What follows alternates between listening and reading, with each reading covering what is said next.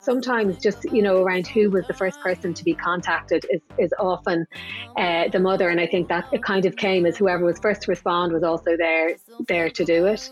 On today's show we are talking to geraldine mccarthy the chief revenue officer of the Personio, a company who are helping european smes unlock their productive potential. So we're talking all about hr culture and also women in tech this is Tech Talks, your twice weekly technology podcast with myself, David Savage. It's the podcast brought to you by the Harvey Nash Group. Enjoy the show. Today I'm joined by Amber. It's Friday morning. Amber was out drinking last night, so don't expect anything particularly special from her on today's podcast. No. You shouldn't anyway. you shouldn't expect anything special every week, but even more so today. Um, yeah, I'm feeling a little bit fragile. Uh, what did you drink? I think the question is, Dave, what didn't I drink? Oh, um, oh, really? No, no. Oh, wow. It, no, it wasn't quite that bad. Otherwise, I probably wouldn't be on my laptop this morning.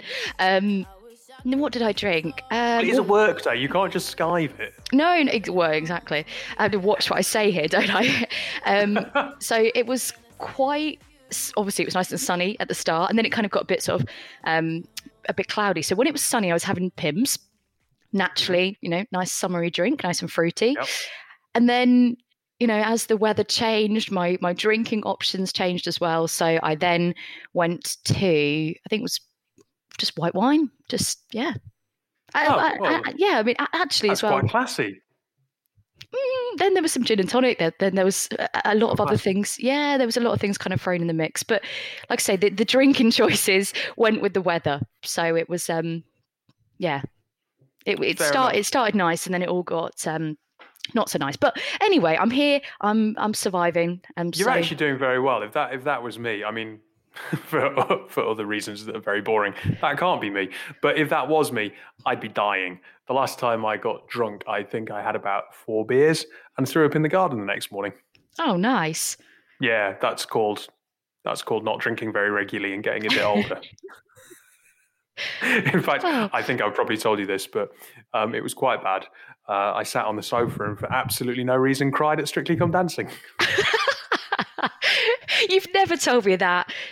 I love My that wife. though. I, I love wife. that. I'm so I'm that makes me it really, sounds really awful, but that makes me really, really happy. That oh, I, know, I do strange things like that, so I'm glad I'm not like the only one. No, my wife looked at me and she was like, "What the hell is wrong with you?" And I was like, "I have no idea." What was it um, about Strictly Come Dancing? Was there like I ha- a particular know. dance or song it, or?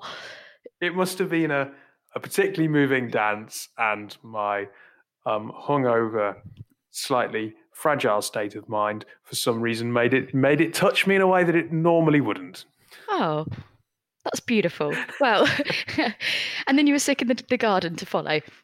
I was sick in the garden first, and then I cried at street. Ah, okay, okay. Yeah, it was a whole world of of embarrassment. well, my night wasn't quite as crazy as that, but um, I'm really I had glad. Four beers or something, you know. Like this wasn't a crazy night out, but your your night sounds a lot more fun. yeah, because you drink a lot of the um, what is it like the the weird flavored like alcohol free beers now, don't you? Like, didn't you tell me before? Well, I, I, like, I, just drink alcohol free stuff now. Yes, but but but they like you showed me some really weird flavors before. You said about like there was like a was it like cookies and cream or something, or am I making that up? No, no. So rhubarb and custard. Um, oh, there we go. That's coconut, peanut butter. Oh God, I think that in itself would probably make me feel sick. That like that combination of flavors. Coconut flavored beers, not so much for me. I've decided that's a no go. But um, what about peanut butter? Yeah. Mm, nah. No. Rhubarb and custard, really good. Mm, okay. I can't say I'll you give it a try. yeah, I'm not convinced. I probably won't give it a try, but yeah, I'll but take you your must, word you for must that. Have, you must have tried the odd fruit beer. I, um, I can't say I have. I've tried some of the really? weird, like I, I, like fruit cider, and I've tried some of the weird ones. Like there's like oh, what is it? I think it's like strawberries and cream. Um, I, I just think cream in an alcoholic beverage just that doesn't sound right. It just shouldn't be a thing. It's a recipe for a bad night. Yeah. Uh, right. Anyway, we've we've been chatting for four minutes about, about absolutely rubbish. nothing. yeah. So let's let's switch over to technology before we lose our audience entirely. Uh, today's guest, is Geraldine, she's from Personio. We're talking all about culture, HR, women in tech. We'll hand over to the interview. We'll come back with some commentary afterwards. So today I am joined by Geraldine. Geraldine, you work for Personio. How are you this morning? Yeah, hi David. Uh, it's great to spend time with you today. I am good today. Um, feels like summer's in the air, so uh, yeah, that always helps me feel a bit better. Obviously, you have a strong Irish accent. Are you based in Ireland? Yeah, do you think my accent's strong? I don't think it's too strong um, relative to some people in Ireland, but yes, I am based in Ireland. Um, I'm based in Dublin most of the time. Um, so usually I'm spending a good bit of time across Europe, um, but I've been pretty grounded over the last year yeah. with COVID. So yeah, a lot of time in Dublin at the moment. It's funny, isn't it? We always think that our own accents are particularly strong. My wife was mortified when um, she went to get a vaccine, and the nurse said, "Oh, so you've come from from from up north," uh, and she doesn't think she has a particularly strong Mancunian accent but she does. Anyway. Called right out. exactly. So look, you work for Personio, as we said. What first of all, what do you do and who are Personio? Yeah, sure. Um, so Personio are an all-in-one HR solution, um, and our focus is primarily on European customers and European businesses, um, because we feel like that, that that's a market that hasn't really been very well served over the last uh, couple of years, um, and we're primarily focused with uh, SMEs in that uh, segment. Everyone defines SMEs differently, but we define um, SMEs as businesses with less than 2,000 employees. Um, and so that's where we focus, and that's where our attention has been over the last while and will be in, in the future. And um, so we're, we're building up our presence. Our HQ is in Germany, but we're building up our presence all across Europe at the moment. Um, and as for me personally, I'm the Chief Revenue Officer. And um, what does that entail? Well, on a day to day basis, I lead the sales, marketing, and go to market partnerships team. So it's a pretty broad remit, but very much focused on the commercial side of the business.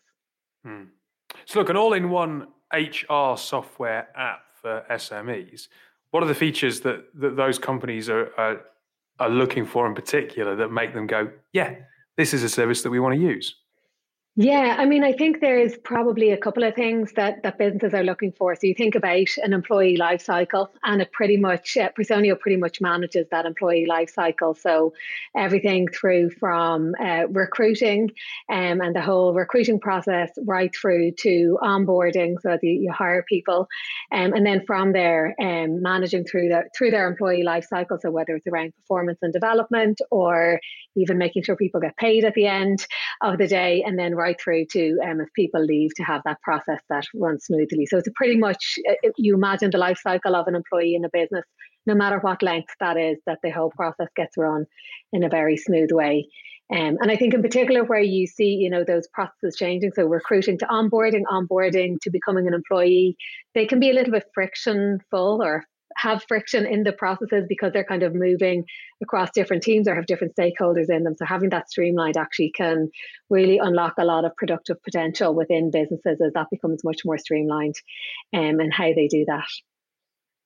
And it's interesting that you mentioned productive potential because productivity is something that's been much debated over the last year and are we in a more productive environment or less productive environment because of the situation where so many staff are working remotely independently? Um, that need to prioritize people as we emerge out of the covid crisis or fingers crossed we emerge out of the covid crisis. What impact has that had on on personio and some of those services that you're offering your clients yeah, um, I mean, I, th- I think that kind of productive focus has really impacted a lot of businesses. And I think we've gone through this like very broad cycle over the last year in terms of what that looks like. Um, and certainly from talking to businesses across Europe, um, I hear similar trends from a lot of them as we've gone through. So I think, you know, you think back to like last March, April, which seems like a lifetime ago already. And people were pretty much, you know, battening down the hatchets, figuring out ways that people could work remotely um, and, and make that work in an effective way. And I think there was this huge boon of productivity in terms of people using their commute time into working time and, you know, having maybe access to tools that they didn't have access to before, which has really helped them to be productive. Um, but I think as you've gone through the year, there's just been a change, both in terms of people spending a lot of time uh, at working, sometimes, you know, in very isolated uh, situations or by themselves, um, but also quite often just only using technology rather than having that face to face interaction. Um, so I think as we're kind of coming through the other side, you are seeing that more pent up demand for people looking for more of that social interaction and kind of that human camaraderie that us as humans long for and kind of need to have to as, as, as people and as humans in terms of that social connection. And I think there is kind of a build up for people who are looking to get that, no matter what way that might look like. That might look like going back into the office, or it may look like having gatherings and then going back into more kind of remote work. Um, certainly, from a productive potential, I think businesses have called out that um, they have been much more productive during the pandemic, but actually, a lot of employees have said that they were less productive. Um, and there's quite a gap between what businesses say and what individuals say. And, and that for me actually is a slight flag um, because I think maybe the employees are, are feeling that earlier than the businesses see the impact. So I think it's certainly something that businesses will need to keep an eye on over the next while. You alluded there to the fact that there's a number of different models and a number of different approaches to the the future of work for companies. You know, how often we are in a social setting versus, you know, how often we're going to be working remotely and, and what that hybrid looks like. What's your own kind of perspective on on the direction of travel? Not necessarily what you think it should be, but what appears to be happening.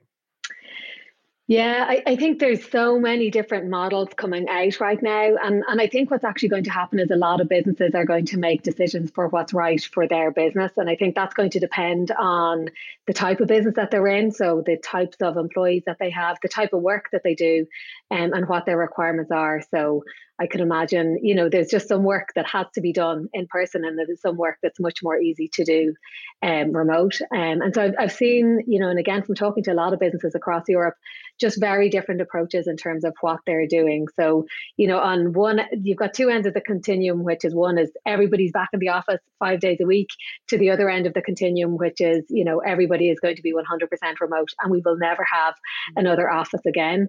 Um, in between that, there is a whole load of uh, other options that people are looking at, and that includes things like allowing people to opt in for having working in an office a couple of days a week. Or it may be about using office space more as a space where you come in to collaborate together and then you go back home to do your your work separately, um, right through to having kind of hubs, you know, maybe outside of the city centre so people don't have to commute as much. Um, so I think is there one direction of travel? Probably not, but I think there's going to be lots of different flavors that come out over the next while, and and as people experiment with it and, yeah. and learn more what works for them. So we've had this explosion of ideas, an explosion of different types or potential types of working and it seems to be at the minute, like you said, kind of driven by uh, a company, driven by what they think will work for their business, which is entirely understandable.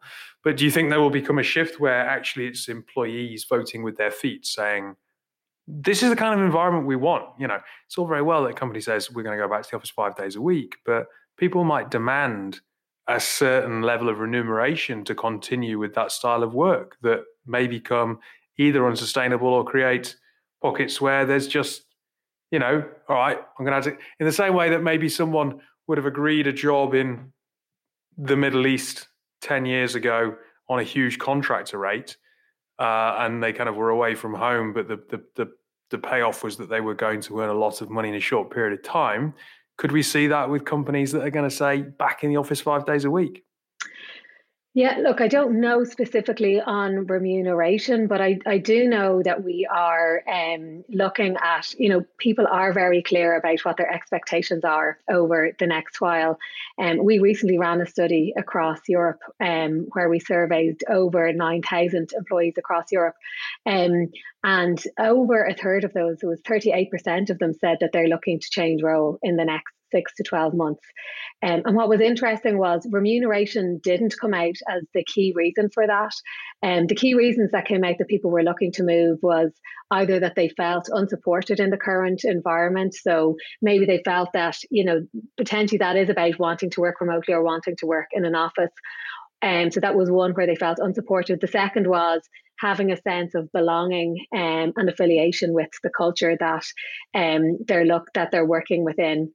And then the third is having recognition from their manager.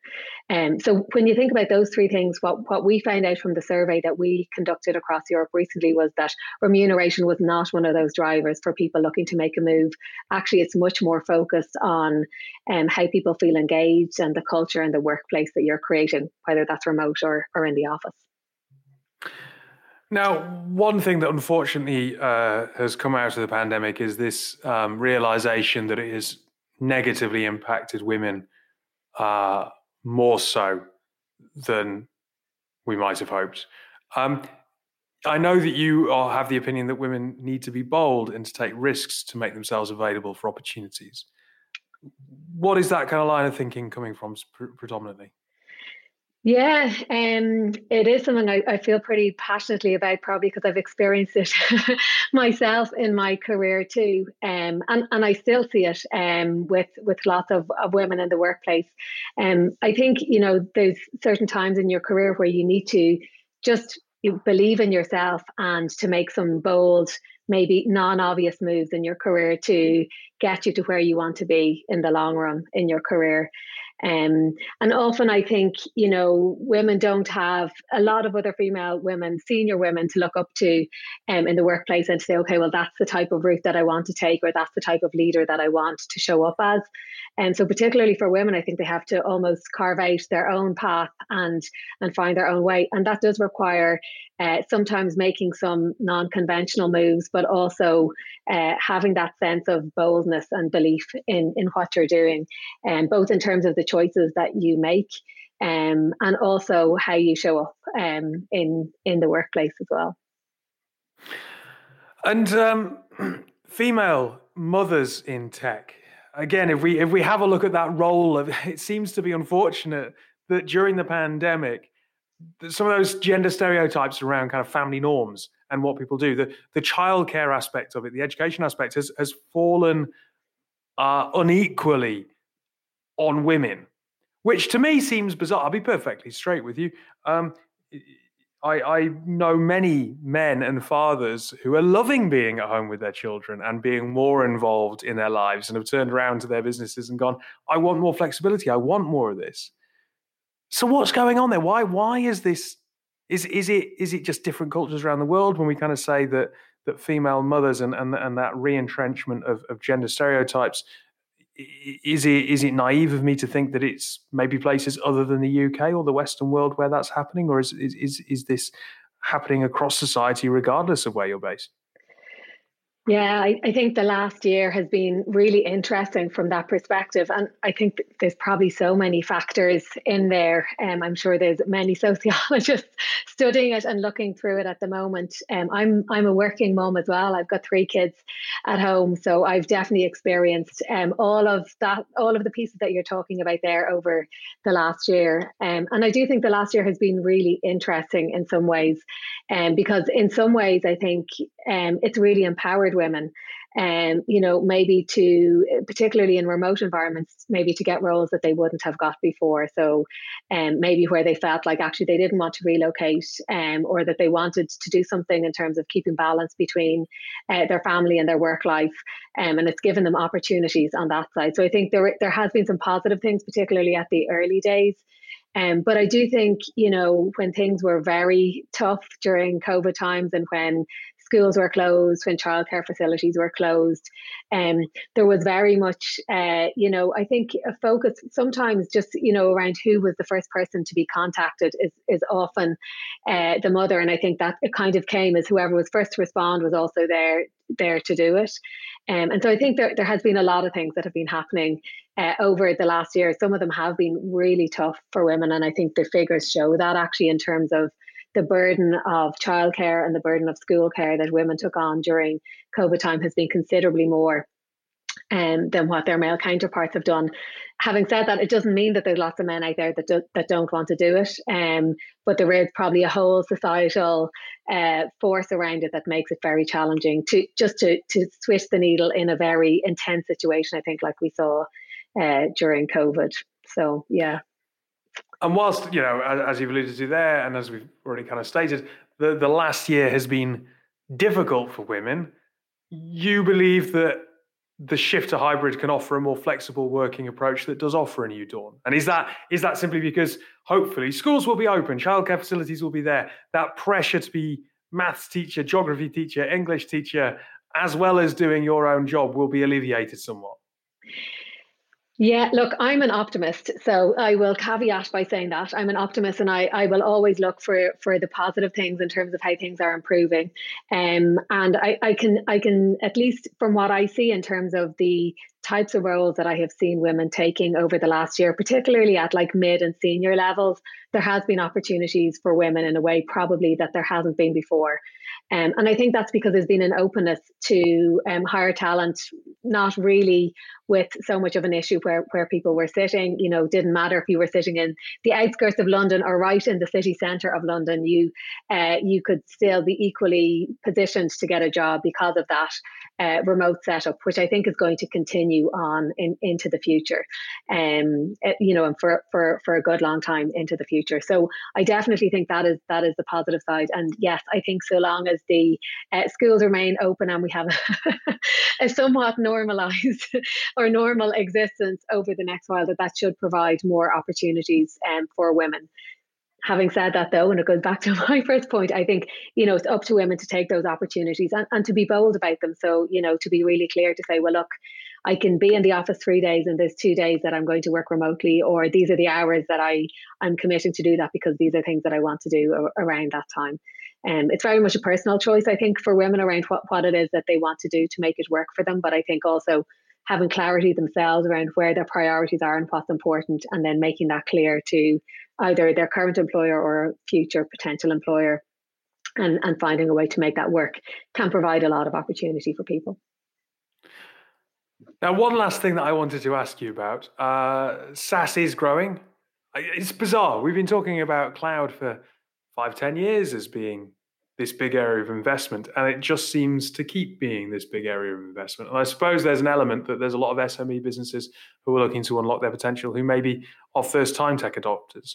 Um, what challenges has that presented, though? Because you must be dealing with some organisations who are not necessarily uh, technically savvy in terms of understanding what, what's possible and what's not possible with, with, tech as it stands today.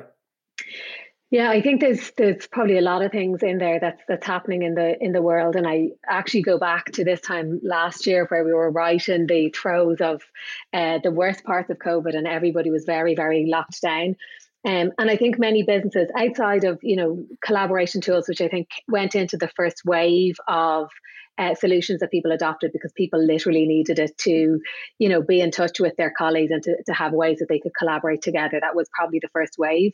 Um, but I think from there, there was also a very clear focus from people um, and understanding that you know they needed to move forward with their technology stack if they were going to be able to work effectively, whether there was another lockdown or any other type of serious you know issue or, or a problem that crisis that arose um, for businesses to be able to deal with um, and people would not be able to get into the office. And cloud is really the only way that allows people to do that. So i think in some ways where people had been maybe talking about stuff and it, it sounded great um, the last year has really crystallized to people that having that information and being able to access it no matter where you are is is so important.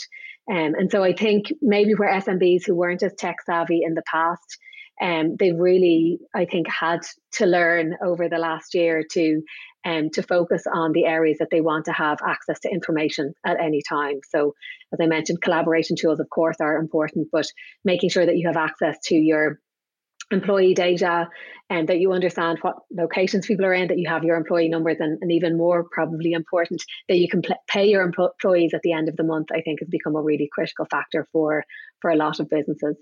Um, and so I think that has re- that has really crystallized. Um, and, and there is a ton of other trends I think that are happening in the, the SaaS world as well. Um, but I think for companies to really focus on what are the most critical areas that they need to focus on adding value or using solutions that can help help bring them forward first and then from there building up you don't you don't have to go zero to 100 on on digitization you can do it step by step well, look, Geraldine, it's been a fascinating opportunity to chat to you. I'm really glad that you gave up some time today, so thank you very much. Uh, and I hope that 2021 continues to go in a positive direction. Thanks, David. It was great to talk to you t- today, also. Right, there's plenty in here that I think um, I think is is massively on song with with how everyone is feeling at the moment. Um, obviously, we were talking last night that you were out. You were out because you'd gone into the office to see colleagues, and you know um, Geraldine talks about isolated working, only using technology, and there is that need for camaraderie and human interaction. And I think that's that's entirely true. Um, but I do think her comments around um, women applying for jobs that they wouldn't have, um, especially in that mid to senior level, and more openness to hire. Uh, there, there's some really interesting insight in that. Yeah, definitely. I think with your first point about like camaraderie and stuff like that, I think going into the office makes such a huge difference. Like you said, I was in the office yesterday, obviously worked from home, and it was actually my second time in the office this year. But it just ah, I don't know. Like, obviously, I think lots of places are having that like that hybrid model. There's the flexibility. Obviously, people are still embracing the new way of working. But just to go in and see people, it just breaks your week up. It just there's different conversations that you wouldn't have. Like sometimes, obviously, going onto like a Teams call, it's so structured and it's so formal, and it's very much. I think we've had this conversation before. Like you just get to business, have the conversation, jump off the call. There's no chit chat. There's no how are you? How's your day? Like checking in with people, seeing how everyone's doing. So just to be in the office and just have like natural, free flowing conversations and it'd be quite back and forth. It's it's so like it's just so refreshing. It's um, it, I almost feel like when I go in, it just kind of like tops me up again, and I sort of feel recharged and sort of raring to go. But yeah, I think so. I can completely agree with what what like with what she's saying there. But in regards to sort of the the obviously the second point that you mentioned, yeah, I think a lot of um a lot of women obviously like you said, applying for jobs that they probably otherwise, you know, wouldn't have done so. And I think that's only a good thing. Um, yeah, I mean, why not? Obviously, like you know, we we should, you know, go for roles that we, you know, be ambitious with things and, and sort of go for roles that we might have not done so before. Because, as she said, there's got to be a point in your career when you take those risks and and you just sort of throw yourself in at the deep end. And I guess with a lot of things, it's it's like sink or swim, isn't it? you yeah. give it a go and you see how you get on and, and you just kind of you know you have to sort of just back yourself and sort of trust in your abilities and your experience and the knowledge that you've gained i mean there's a mo- there's a lot made isn't there about the gender pay gap mm. and it not really being a gender pay gap there's um oh, I can't remember the, the name of the series, but on Netflix, I, I, think it's just explained, isn't it? But they have these short documentaries mm. um, that are like 10, 15 minutes long, and there is one on the gender pay gap. And it points out that it's not really gender pay gap at all. It's it's a motherhood pay gap, and the you know women who have promising careers going you know probably in a better trajectory can't say that word this morning i haven't been drinking trajectory than their husbands um, suddenly have to make that choice between family and career mm. and it probably comes at the same time and i think there's something in what geraldine says here about it doesn't really matter if you're in central london or you're a bit further afield um, we migrate out when people start families, they leave the hubs where typically careers are and go further out to suburbs or the countryside because they're looking for more space, they're looking for better schools, they're looking for that balance. So every decision is stacked against mm. the mother traditionally carrying on that career.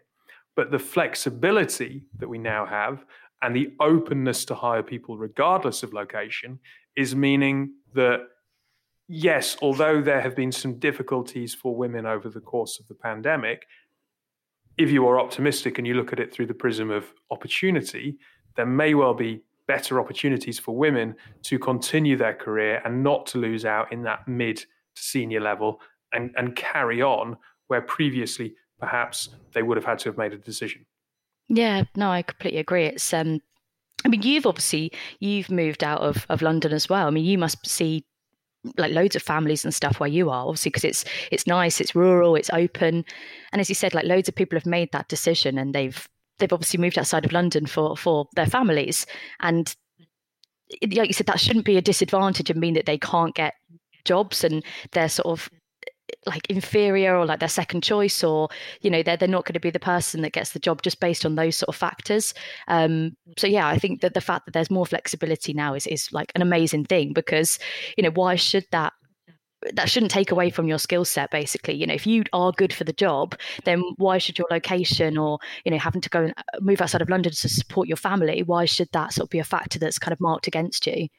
Yeah. um, yeah, I mean, I mean, I think she made some some really good points, and like I said, obviously you must see loads of families around your area, Dave. So it's you know it's definitely happening. It's happening more and more because of the pandemic. You know, there's no reason for people to be in London paying like crazy prices when they can live a little further afield, have more space, more freedom, more you know fresh air, open air. You know, people have enjoyed going and and sort of seeing their local surroundings and stuff now. So um, yeah, lots of people are making that move even from my perspective, like obviously we we don't we don't have kids, um, but we wanted to be closer to my nephews and my sister and brother-in-law.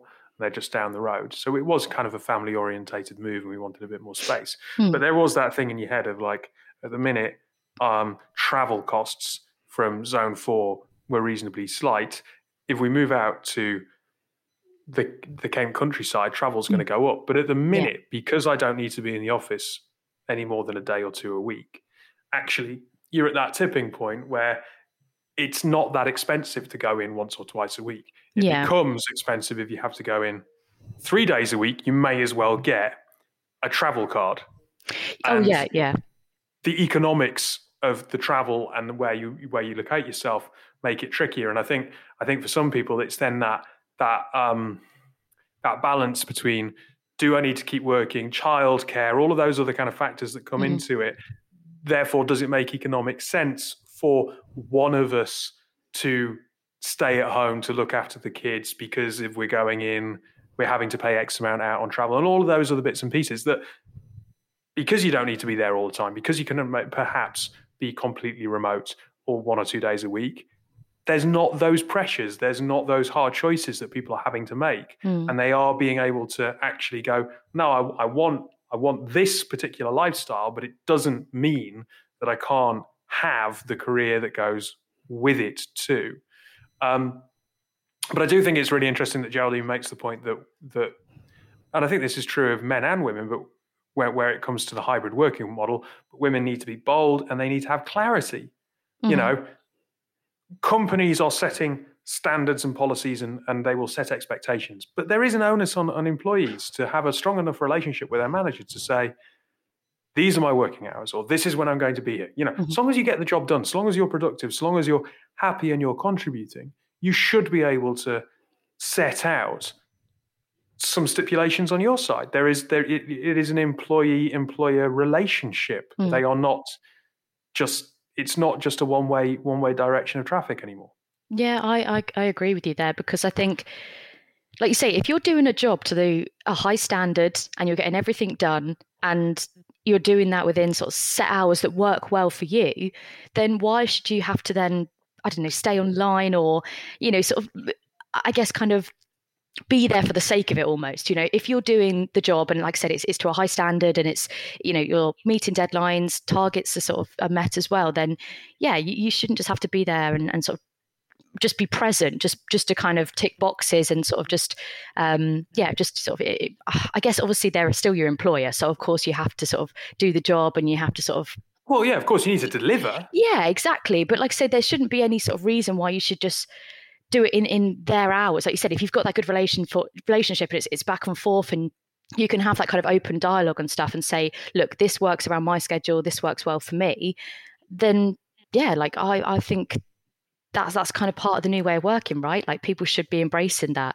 And um, i think there's a there's a few companies that are doing that now. I know pwc are one of them that they are doing flexible hours where you can start where you want finish when you want. It, like again it's just if you do the job to a good sort of standard, then there's no kind of stipulation to be online till a certain time.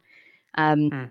And I think it, it, just it reflects well in in in everyone, doesn't it? Because you know you're probably working a lot smarter rather than harder and you're probably a lot happier as well which means again you're going to be sort of wanting to go to work you're in a better mood you're more positive um, yeah I, I, think it's it's yeah, sort look, of the way way everything's going now isn't it there's that flexibility i don't feel guilty if our neighbours pop over for a drink at five o'clock and downing tools for an hour if i'm then catching up on stuff in the evening that's my choice.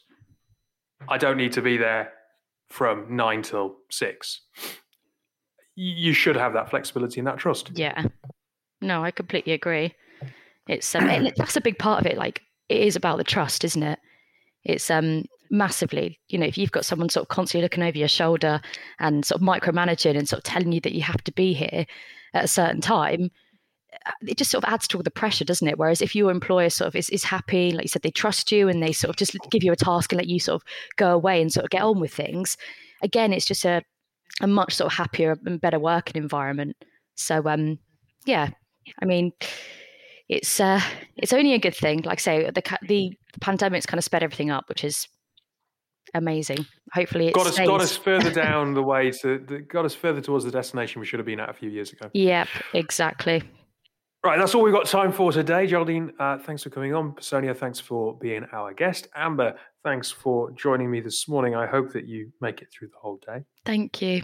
I might, I um, I'm not sure I will, to be honest. Um, but thank you. I'll uh, I'll see how I get on. and everyone else, have a lovely weekend.